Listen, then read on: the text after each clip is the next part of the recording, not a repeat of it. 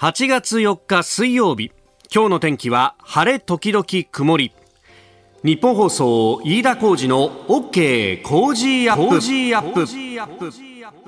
朝6時を過ぎました。おはようございます。日本放送アナウンサーの飯田浩二です。おはようございます。日本放送アナウンサーの新業一華です。日本放送飯田浩二の OK 工事アップ。この後8時まで生放送です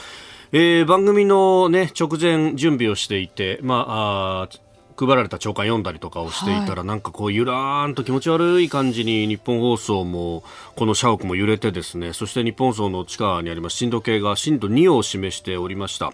えー、ここ30分ほどで立て続けにですね3回、えー、地震があったということで、えー、まずは5時33分頃の地震茨城県沖震源マグニチュード6.0、えー、津波の心配なしということなんですが、えー、震度3がねかなり広範囲で、えー、宮城、福島、あとは茨城北部、栃木南部でも観測されたというもの。で、その後5時39分にマグニチュード4.7茨城県沖震源。えー、そして同じく茨城県沖震源マグニチュード5.6の地震があ5時43分にあったと。いずれも津波の心配はないと。いうことなんですが、ねえー、先ほど上柳さんもエンディングでお話しされていましたけれどもこう立て続けにこう地震が起こったということでありますで、まあ、特に、ね、一番最初の地震は、えー、都心でもまあ揺れたということだったんですけれども、はい、私パッとこう思ったのはあこれ今オリンピックで来てる各国の選手たちは起きたかなというね。あ確かに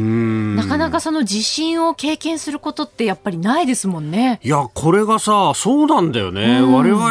々、日本に住んでると、もう地震はもう日常騒ぎで、特にね、えー、関東にいると、もうなんか、まあ、毎日とは言わないけれども、えー、1ヶ月に1回ぐらいはね、こういうものがあるよなって感じなんですが、これ、以前ですね、あの、スイスから来た知り合いをこう、うん、都心案内したことがあったんですけれども、ええ、そしたらなんか滞在中に地震があったかなんかで、いや、あ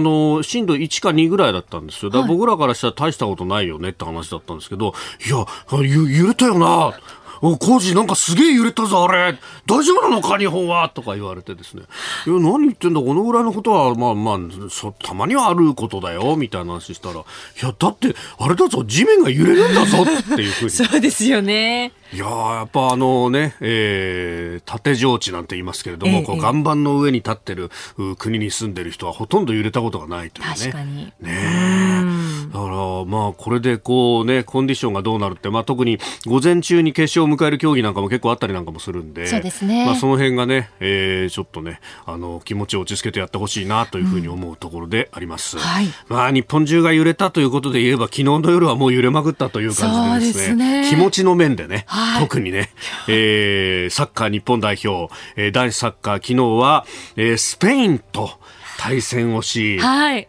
見ました？見ましたよ、最後までも最後まで見た？見ましたえ、見ました？もちろんだよ。やっぱり。えー、スタッフみんな寝不足というね、えー、今日は感じでやっております。いや、惜しかったなっ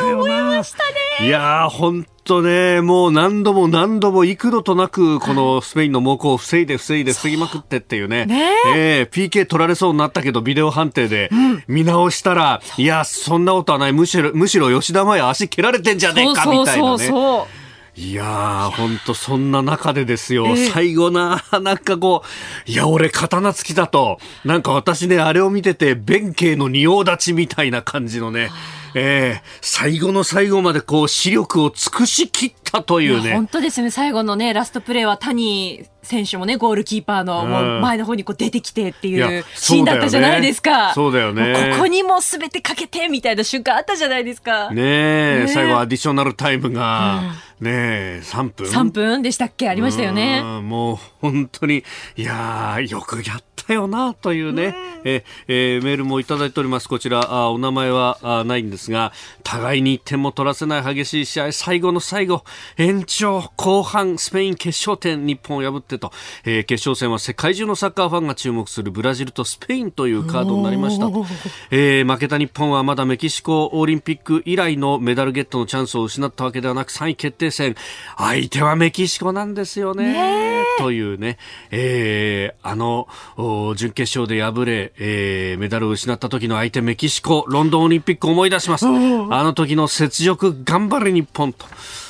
いただきました、昨日のねその試合の模様というのは後ほど、えー、今日も6時半過ぎにですね東京トゥデイズレポートということで大泉健人アナウンサーとつなぎたいと思うんですが、はい、大泉さんもね あの試合を取材しそしてその後ね、はい、えー、選手のコメントなどりなどもやった後に、家に帰ってですね、えー、束の間の仮眠を取ったということなんだろうなと思うと、うん、やっぱり疲れてるよなっていうのが声にもねそうですよね、えー、容赦なく叩き起こすひどい番組だなってところあるんですが申し訳ないんですけれども、えー、ね、現場のその熱量というのも教えてもらいたいなと思いますね。うん、ね、うん、えー、えー、6時半過ぎであります。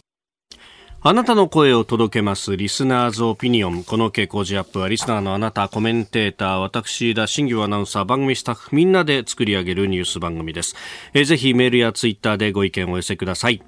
えー、今朝のコメンテーターはジャーナリスト佐々木俊直さんです、えー、東京トゥデイズリポートは6時半過ぎ大泉健人アナウンサーに日本対スペイン戦昨日のサッカー男子準決勝の模様をリポートしてもらいます、えー、そして7時台ですけれどもまず7時頭は世耕参院幹事長の発言。コロナ追加支援策として補正予算案編成をというニュース、えー、それからアストラゼネカ社製のワクチン、えー、緊急事態の6都府県に優先配布へというニュース、えー、さらに茂木外務大臣自由で開かれたインド太平洋へ連携の重要性強調、えー、そして昨日は熱海の土石流の発生から1ヶ月という日でありました、えー、さらにスクープアップのゾーン7時40分過ぎですが、えー、オリンピック出場選手への誹謗中傷について、えー、IOC も対応へというニュースが出てきております。ここが気になるのコーナー、スタジオ長官各紙入ってまいりました。えー、コロナかオリンピックかという一面トップであります。えー、朝日新聞、毎日新聞、そして東京新聞という3紙は新型コロナのまあ、感染拡大と、まあ、PCR 検査陽性者がこう、ね、増えているという話の中で、えー、入院の制限について、えー、その基準の明示を要請というね、さっきあの、新業アナウンサーもニュースで読んでくれましたけれども、えー、全国知事会が政府に要請したという話、朝日、それから毎日、これが一面、えー、東京新聞は自宅療養でマスリスクというですね、えー、一面を掲げております。で、一方で、読売産経は、昨日飛び出した金メダル、えー、ボクシングの入江聖奈選手一面、えー、これが読売新聞。えーそれから産経新聞は橋本二冠というあのね、ビタッと決めたという鉄棒、体操の鉄棒の金メダルについてを一面で触れております。えー、そんな中、非常に気になるというかですね、えー、まあ一面もこうやって、え、各紙の色が今日はくっきりと出ていると、え、いうところがあります。まああの政権にこうね批判的な方がコロナのことを大きく書きという感じもありますが、え、同じようにですね、え、これ立場によってってかなりスタンスが分かれるというのがエネルギーのミックスについて、まあ、特に突き詰めれば原子力発電について、えー、前向きか後ろ向きかというところなんですが、えー、昨日ですね経済産業省が2030年時点の再生可能エネルギーや原子力などの電源別の発電コストについて新たな試算を発表しました。あの先日試算が発表されてその中で、えー、太陽光が最もリーズナブルなんだというようなね、試算が出てきたわけなんですけれども、えー、ただこれに関してはその、えー、太陽光発電をね、たくさん使うとところがこれ出力が安定しないのでそれについてのコストっていうのがかかるんだけどそこが入ってなかったみたいなね、えー、翌日にも梶山経済産業大臣が会見の中でそれをこう指摘をして、えー、火消しに回るみたいなこともありましたけれども、えー、新たな試算が出てきてでそれについての書きぶりというのがえー、全く違うというのが非常に興味深い。えー、朝日新聞、えー、5面の経済面で発電コスト原発11.7円以上国2030年資産太陽光が下回る見通しと。いうふうに書いてます。で、一方で、えー、読売新聞は同じソースなんですが、えー、見出しが、太陽光コスト割高、30年時点、天候が左右不安定経産省試算というですね、同じことを報じるのにここまで違うかということになってきております。えー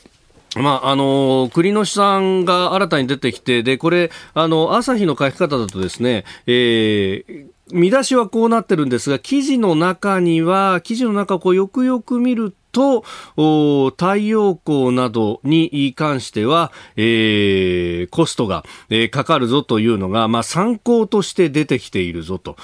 いうことが、えー、書かれて、えー、おります。まあ、あの、記事の中には書いてるんですけれども、見出しだとおっと思うと。で、えー、一方で、あの、読売の方は、参考ってものはあんまり書かずに、とにかく、太陽光は追加的な費用を含めると18.9円となって、まあ、割高になるんだと。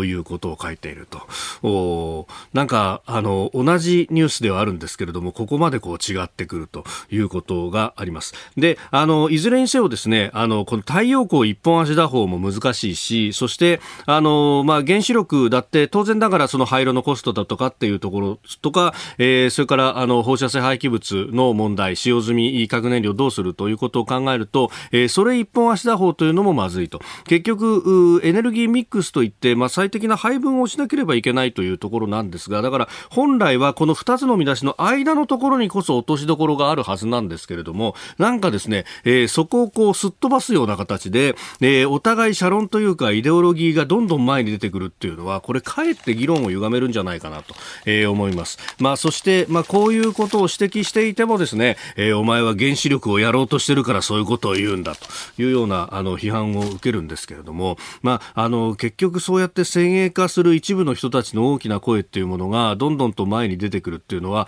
かえって議論を歪めることになりはしないかと私は危惧しております。ここが気になるでした。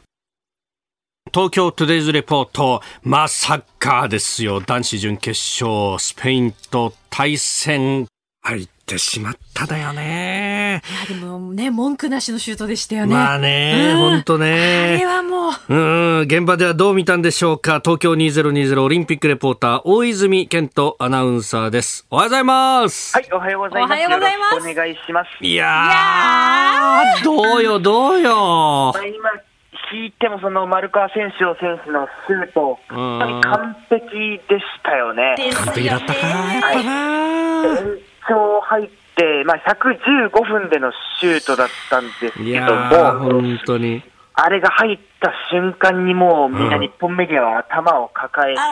そうだよね。ああと下を向いてしまいましたね。でもそれだけやはりスペインの選手のこのクオリティの高さというのが、試合全体を通じて現れていたと思います。で、森保一監督も試合終わった後に、うん。やっぱりこの最後にクオリティの差を感じたということを話していましたね。ただ、まあ、日本もですね、本当にあの、ゴールキーパー、谷康生選手、うん、いや、素晴らしかった。高井宏樹選手だったりとか、吉田麻也選手だったりとか、本当に堅い守備で、あの無敵艦隊スペインに対して点を与えていなかったというのは、はい、これはものすごいことだと思います。ねはい、これ大きな収穫になりそうですか？本当に今後の日本のサッカー界にとって、これだけの堅い守備をできたスペイン相手にというのは、うん、まあ、これ、アンダー世代もそうですし、このアンダー世代が A 代表になって、はい、で今後、例えばワールドカップになった時に、ものすごく生きてくると思うんですよね。はい。ただ、すごく印象的だったのが、あの試合が終わった後に、うん、久保建英選手がベンチの前に体育座りして、で1点を見つめたまま、もう5分間ぐらい、全くピクリとも動かなかったんですよね。いや久保選手、今回、あえてビッグマウスになるんだって言ってね、はい、俺が決めて、俺が勝たせるっていうふうに言ってたもんね。そうですね。昨日もこの枠内シュートが久保選手はありましたし、まあ、点を決めるのであれば、久保選手かなと見ていたんですが、やっぱりそこは無敵艦隊スペインの守備力の高さというので、強かったですね。え。ー、はい、いやでもね、あの、まだまだ、あ銅メダル争いっていうね、3位決定戦もあるし、ね、はい、えー、前を向いていきましょう。大泉さん、どうも朝からありがとうございました。えー、今朝のコメンテーター、ジャーナリスト、佐々木俊直さんです。ね、結構あの、いわゆるマイナーな競技もこう、じっと見てしまうなと。そうなんです、ね、私昨日スポーツクライミングを子供と一緒に見てたんですけど、子供がすっげえ速えっていう。クライミングは見て楽しいですよね、あれはね。あれ楽しいすげえなって人間とは思えないっていうね。いや、ほんリアルスパイダーマン。いや、本当本当そう。そう、スパイダーマンみたいだねって言って、子供と見ていたんですけれども。本当です身体能力もですけど、どう登っていくかって頭も結構使えますよね。いや、そうなんですよね。で、しかもあれがなんか、石の置き方とかも全世界共通であってみたいなね。もうみんなそれぞれの方があるんだみたいな。へえ、みたいな。ね。なんかね、スケボーでほら優勝したじゃないですか。はい。メダル取ったじゃないですか。あれ以来ね、ものすごい近所の公園でスケボーする人が最近増えてるって話があって、みんなすぐ感化されるんだよね。ねあの、オリンピックのね、会場仮設でっていう話でしたけれども、うん、なんか、あの、高等の区長、山崎区長が、うん、いや、これはもう、あの、レガシーとして残すべきだって言って、うん、そういう動きもとかね、なんか、あの、こういうの柔軟にやっていきゃいいですよね。まあ、五輪でね、空気変わるって言ったけど、本当に変わりつつあるかなっていうね、これをね、なんかこう、ね、起爆剤に前向きに生きていきたいなっていう感じがすごくします。はい、ここで、ポッドキャスト、YouTube でお聞きのあなたにお知らせです。ラジオ局ニッポン放送飯田浩司の OK コージーアップ週末増刊号を毎週土曜日の午後に配信しています。1週間のニュースの振り返り、そしてこれからのニュースの予定、さらにトレーダーで株ブロガーのひなさんが今週の株式市場のまとめと来週の見通しについてお送りしています。後半には Cozy up コメンテーターがゲストと対談するコーナー。今月はジャーナリストの佐々木俊尚さん。麗澤大学特任教授で AI ビジネス研究センター長の清水千弘さんと対談をします。今週はコロナ禍と住まいをテーマにお送りします。週末もぜひチェックしてください。あなたと一緒にニュースを考える飯田浩二の OK 工事アップ。では、7時台最初のニュースはこちらです。世耕参院幹事長、コロナ追加支援策として補正予算案編成を。新型コロナウイルスの経済への影響が長期化する中、自民党の世耕参院幹事長は、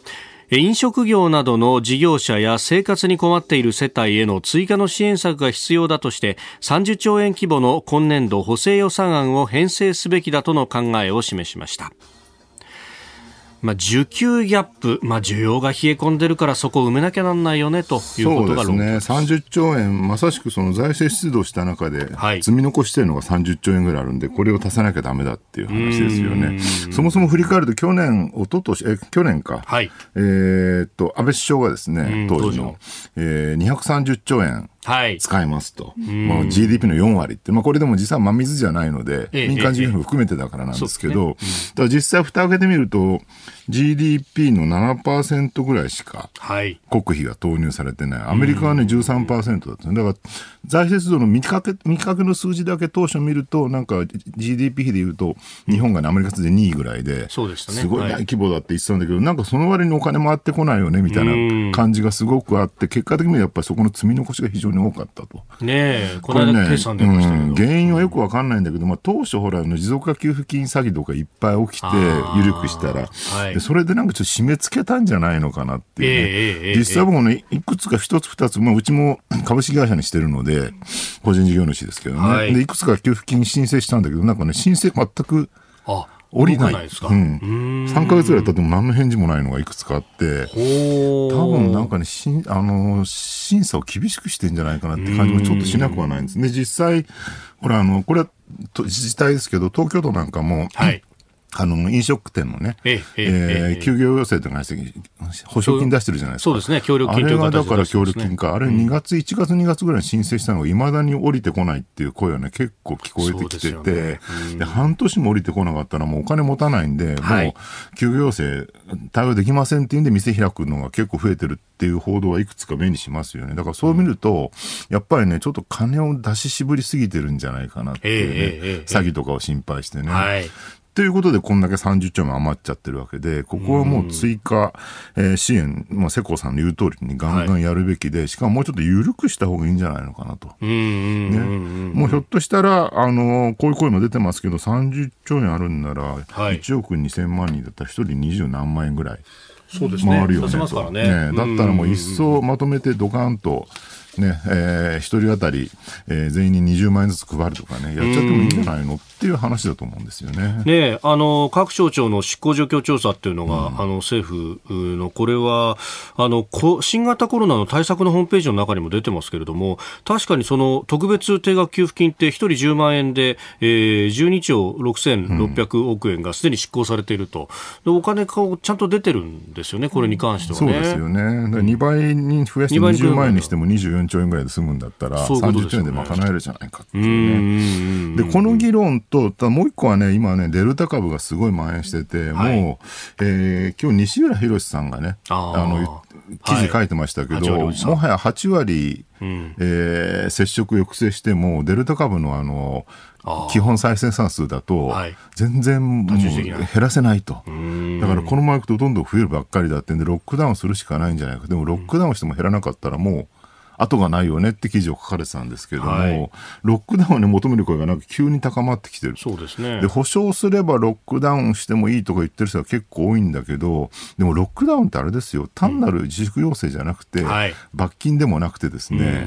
あの、刑事罰を伴うまあそうですよね。封鎖ですからね。外出したら逮捕されるとか、店やってたらね、強制捜査入るとか、そこまで本当にみんな許容するんですかってことをもうちょっと真面目に議論しなきゃいけないし、なんか軽々しくもロックダウンせよって政府に迫るってのはどうなのかなっていうね。そうですよね。で、現行法でもできるんだみたいなことを言う人もいますけど、最終的にはこれ移動の自由だとか営業の自由の制限っていう、憲法とバッティングしますよね。そうなんですよ。基本的人権の侵害に間違いなくなるので、僕はね、そこはどこまでね、その試験制限をするかっていう歯止めをかけるためにも、はい、えー、きちんと憲法に緊急事態条項を持ち取り入れてですね、ここまで試験やりませんっていうね、例えば国会の承認を必ずな3か月後に求めるとか、えー、まあ、そういう歯止めをかける意味でも緊急事態条項必要なんじゃないかな、うん、それを言うとね、またね、緊急事態条項とか言って、もう政府が自由にね、権力を振るようにさせるつもりかっていう人がいるんだけど、はい、そうじゃないですっていうね、今のように空気のなんか流れでどんどんどんどん何でもやるよりは、ちゃんと歯止めをかけるっていうのを法律でやるっていうのは、それこそ法治国家になれることじゃないかなと思うんですけどね。それこそが、あの、権力を縛るっていう立憲主義というものの律で縛る、権力を縛るのが立憲主義であり、法治国家であって、なんかね、自由にやらせるのは別にそれは法治国家じゃないですからね。だからもう一回立憲とか法治の原則に立ち返ってこの議論はすべきじゃないかなと思います。えー、まずは新型コロナ経済の影響そして、えー、ロックダウンというところもお話しいただきました。おはようニュースネットワーク、えー、ではこの時間取り上げるニュースはこちらですアストラゼネカ製ワクチン緊急事態の6都府県に優先配布へ。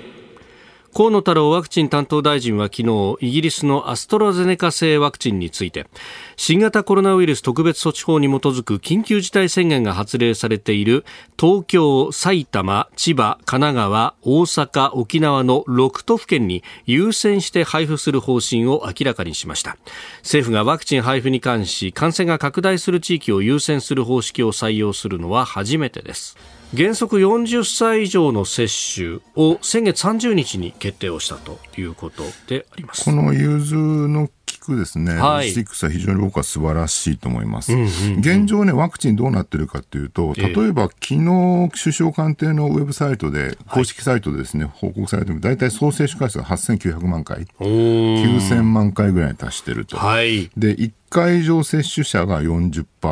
人口の40%。で、2回完了者が30%ちょっと弱ぐらいですけどね。だから4割の人がもう1回目打って、3割の人がまあ2回目終わりましたっていうんで、大体ね、昨日だとね、170万回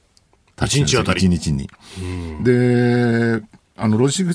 ロジ担当の河野大臣が、はい、えー、自分のブログであの公開してるんだけど、ええ、ここ見て大体1日150万平均ぐらいで来てますよね。ねそうすると 1, 1週間大体かける7だと1000万回。だから毎週、あ毎週毎週1000万回ずつ増えてるから、まあ、この調子でいくと9月いっぱいまでには、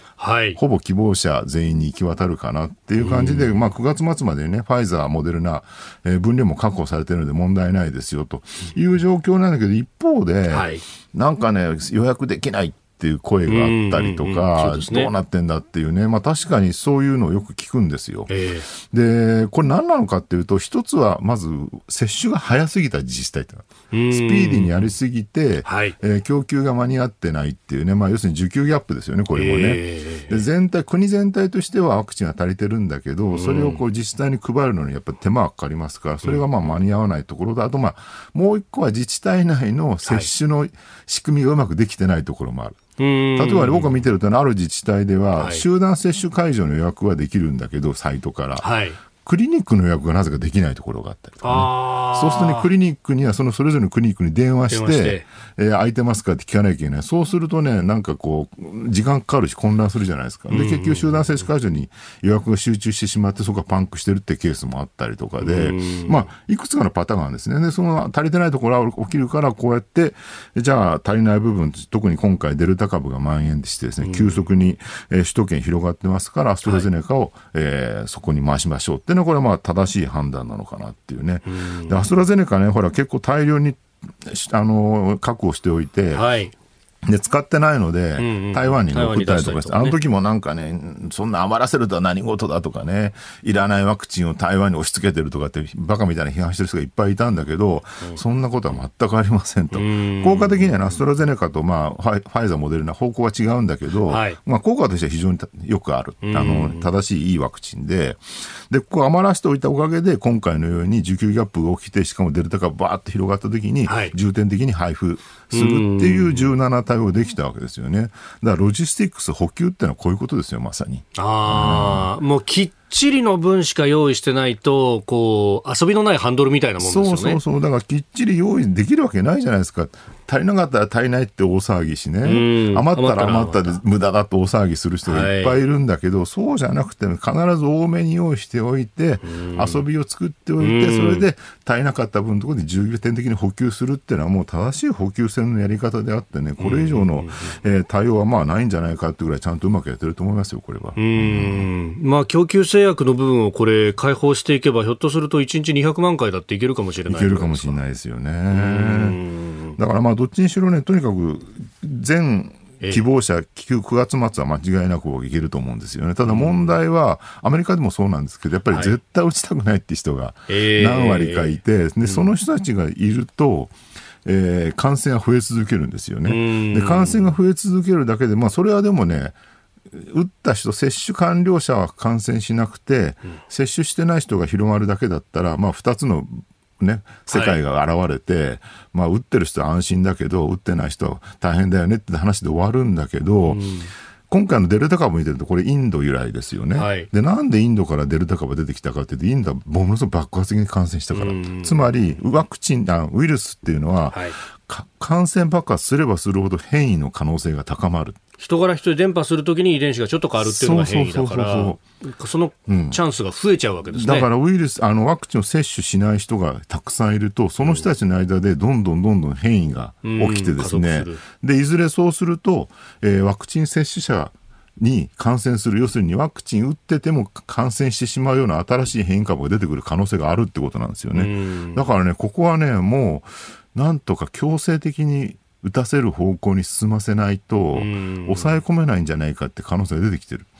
実際ね、昨日も CNN がそういう記事書いてますね。もうこれはね、あの、このまま放っておくと必ずワクチンに対応、えー、しちゃうですね、新しい変異株が出てくるので、もうワクチンをとにかく進めるしかないっていう、まあ論調を書いてるんですよね。えー、だから今まではね、ワクチン打つ打たないは個人の自由であると。打たない権利もありますよって、もちろんデマを流す人は別にしてね。で、あったんだけど、なんかね、この状況、デルタ株のこの猛威を見てると、このまま放置しておいたらちょっとやっぱりやばいんじゃないのかと。ね、ここはね、なんとか強制的には無理であっても、とにかくもうお金を、ね、打った人に10万円あげますとかね、はい、そのぐらいやって、とにかくなんとか接種のね、そのパーセンテージ上げないとね、これ結構厳しい状況になるかなって感じはしてきてますね。えー、そしてもう一つ用意していたニュース。茂木外務大臣が自由で開かれたインド太平洋へ連携の重要性強調という、えー、ASEAN 東南アジア諸国連合と日本の外務大臣の会合がオンライン形式で開かれたというニュースであります。そうですね。インド太平洋に関する ASEAN アウトルックっていうね、はい、AOIP っていうふうに言われてますけど、うん、まあ、えー、ASEAN も日本が提唱しているですね自由で開かれたインド太平洋に参加するって方向性なんだけど、これね結構問題になってくるのは今後、じゃあ中国との経済的な結びつきと、その安全保障における対立をどうやってバランス取るのかっていうのは結構重要かなって、はい、特に、まあ、日本の場合ね、結構内需中心の国であって、まあ、もちろん中国との経済的結びつきは非常に強いんですけど、一方で、東南アジアほどに中国には依存してないっていうのは言えると思うんですよね。で東南アジアはやっぱり、ね、中国に依存せざるを得ない状況っていうのはすごくあって、はい、で、ね、その、自由で開かれたインド太平洋に傾斜してしまうと、今度は中国から締め付けられるって心配が大きいですね。はい、そこをどうやって日本がサポートしていくのかって、これ結構悩ましいし難しい問題ですよね。他方ね、サプライチェーンの見直しなどというのも G7 だったり G20 でこう言われている中で、ASEAN もどう巻き込んでいくか。そうなんですよね。まあでも中国ね、レアメタルいっぱい持ってるので、ここをね、完全にデカップリングするっていうのはほぼ不可能ですから、えー、もう G7、要するに東南アジアだけじゃなくて、日本や、ね、欧米も含めて中国とどう付き合うかって、はい、経済と、ね、安全保障を分離するのはやっぱ不可能だと思うんですよね。経済安全保障って言葉もあるぐらいで、えー、それはね、今後の大きな課題だと思うし、まあ、答えはないですよね、ここはね。じっくり交渉し、付き合っていくしかないんじゃないかなというフェーズだと思います。まああのね、えー、他にもこう安全保障面で、えー、日本、イギリス、イギリスの空母が来ていたりなんかして、まあ、演習もするんだということも出てきますが、あのー、ようやく西欧ですよね、まあ、ドイツ、イギリス、フランスあたりが、はい、今まで中国はまあ経済的に結びつき強いし、えー、アジアの安全保障は別に我々関係ないしっていうんで、ほとんど無視してた状況だったんだけど、まあ、ウイグル問題とか、はい、まあ、いろいろあってですね、すごいこちらの方に目が向くようになってきたと、えー、いうので、まあ、イギリスもですね、ドイツもこっちに目を向いて始めて、えー、イギリスはかんあの感染を派遣してきてくれるっていうね、これはまあ非常に良い方向だと思います。だからまあ、中国を包囲してっていうね、ABCD 包囲網みたいなことやるんじゃなくて、はい、中国も含めた形で安全保障していくっていうね、そういう理念が大事だなと思いますよ。続いて、教えてニュースキーワードです。熱海土石流災害から1ヶ月。静岡県熱海市で大規模な土石流が発生してから、えー、昨日3 8月3日で1ヶ月となり、消防に最、えー、消防に対して最初に土石流の通報があった午前10時28分にサイレンが鳴らされ、住民や捜索に当たる警察官と消防隊員それにボランティアの人たちが犠牲になった22人に黙祷を捧げました、現地では今も5人の行方が分かっておらず昨日も捜索が続いております。えー、あれからもう1か月が経つのかというそうですね、もう大変だと思いますけど、一方でなんかね、ほとんどあの盛り土は参拝だったみたいな報道も相次いで、はい、しかもなんか、本来予定されてた量の3倍ぐらい積んでたとかね、えー、ひどい話がいっぱい報じられて、まあ、今後多分警察の捜査を待つっていう感じになるんじゃないかと思うんですけど、なんかね、こんだけやっぱり今ね、流域の問題ってすごく重要になってきていて、まあ、昔と比べると水害っていうか、まあ、雨の量が半端なく増えてるじゃないですか。線状降雨帯みたいなのがね、はい、用語で使われるようになってきてて、えー、でそうするとね、その流域で物事を考えなきゃいけないよねと。例えば、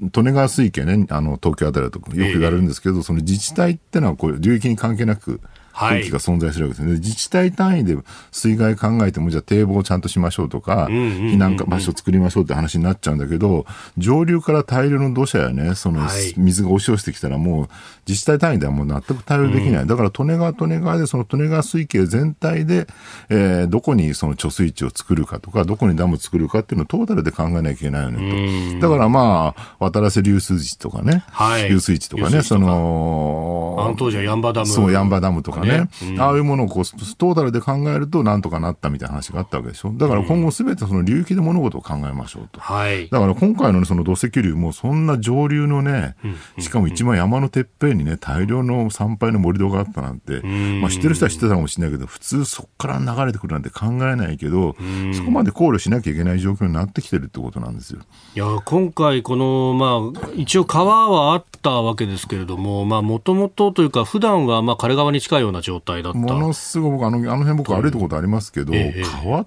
ていうかなんか溝みたいなね、ねうん、普段はほとんど水流れない川っていう認識は多分地元の人もなかったんじゃないかなと思うんですよ、でもそんなところでもあんだけ急傾斜だと、一気に土石流が発生するんだっていうね。しかもそんな場所って日本ってもう山と川、はい、あの海がですね接してるところは山ほどあって、多分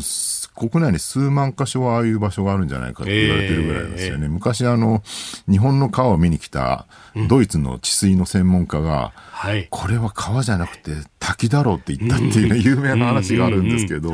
まあね、ドナウ川とかと比べると日本の川はね、そうですね。中流域までほとんどもう、急流ですもんね。急流の渓谷みたいなところばっかりですから、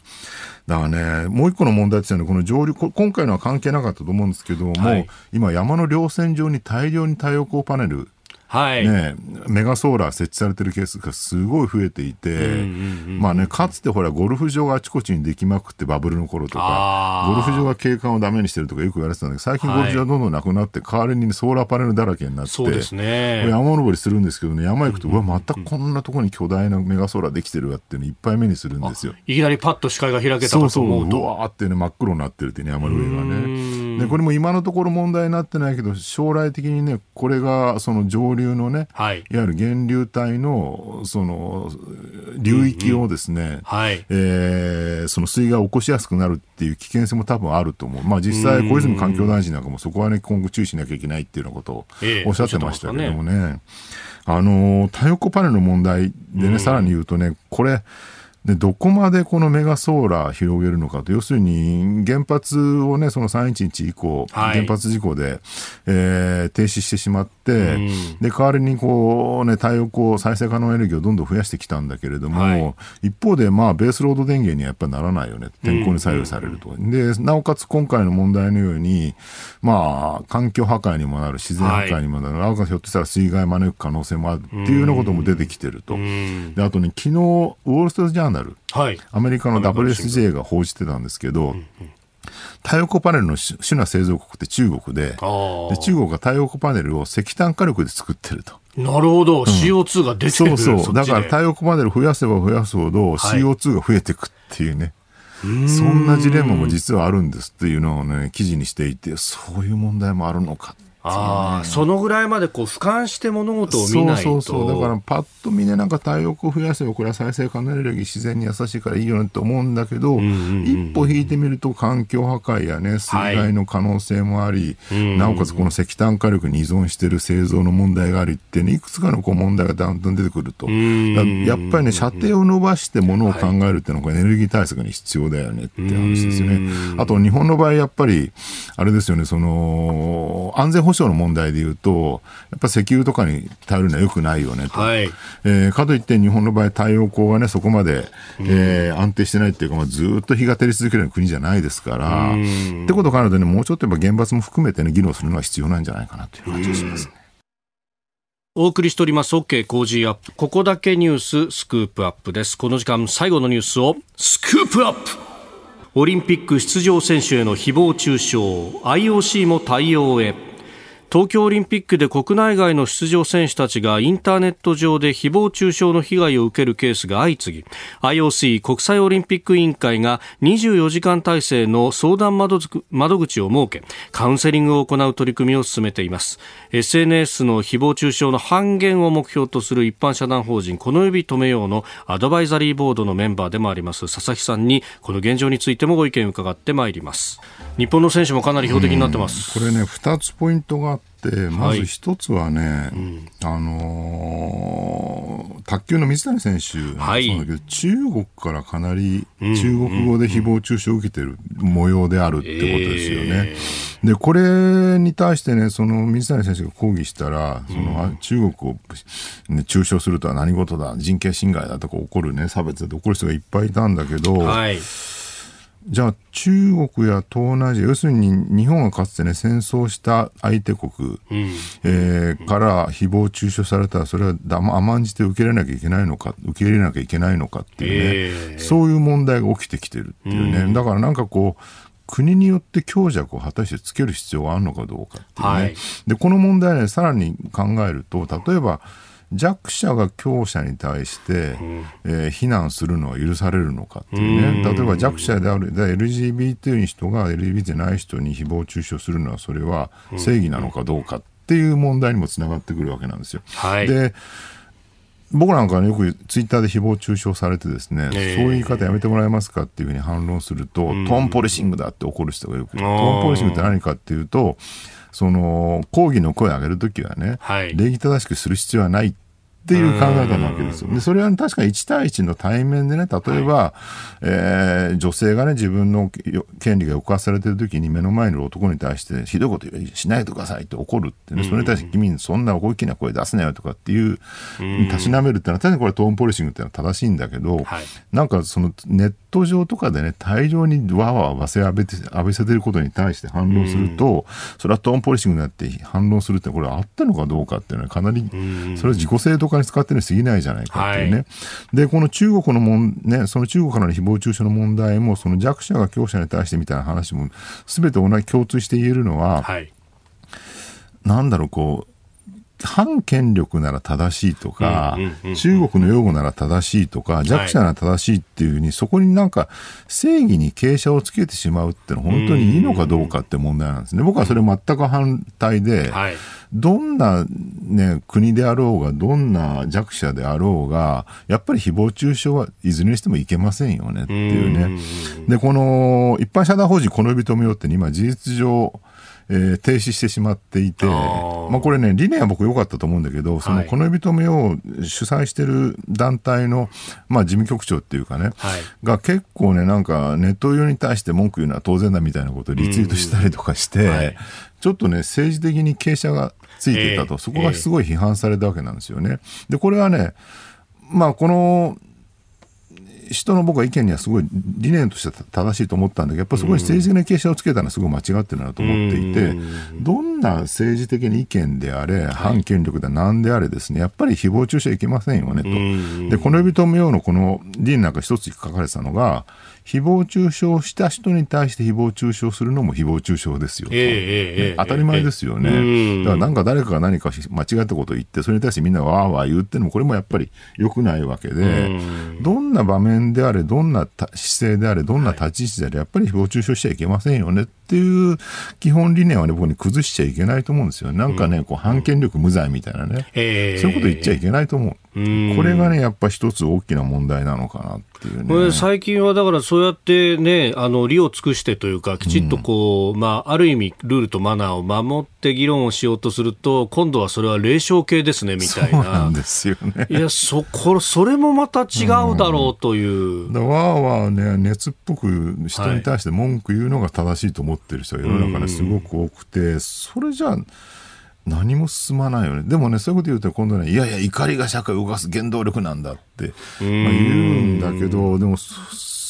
確かに怒りはある場面では必要です。でも怒りをね、怒りだけで終わらせておいたら、それは単なる発散であって、はい、社会を変える原動力にもはやならない。もちろんね、その権力の抑圧が厳しい状況、例えば、今のベラルーシだったりとかね、その、ミャンマーであったりとかね、そういう状況であれば別ですけど、少なくとも今の日本っていうのは、議論が成立する民主主義国ですから、言論の自由はきちんとそうなんですよ。何言っても自由だしね、別にロシアやなんかミャンマーに何か言ったから逮捕されることはないです。北朝鮮でもないわけだし。っていう状況の中でやっぱり、議論してきちんと冷静に話し合う。っって落としどころを見つけるっていうのが正しいやり方でなんか怒ってればいいうん。なんか文句言ってればいい正義の名のもとに誰かに鉄つ下せばいいってやり方してるといつまでだって物事は進まないし解決しないよねってことをもう一回、えー、その立ち位置に立ち返る必要があるんじゃないかなっていう。だからねこのさっき2つポイントがあるって言ったけどもう一個のポイントっていうのは、はい、その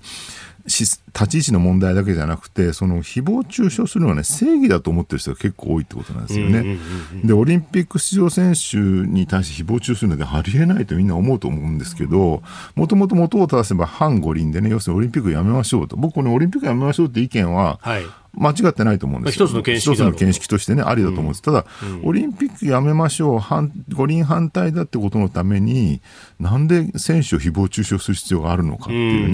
ね。でも彼らとしては、その誹謗中傷することは、反五輪のために正しい行いであると。これは正義だと思い込んじゃって。そうするとね、自分がやってることは正義だと思ってる人に対しては、何言ったってね、届かないんですよね。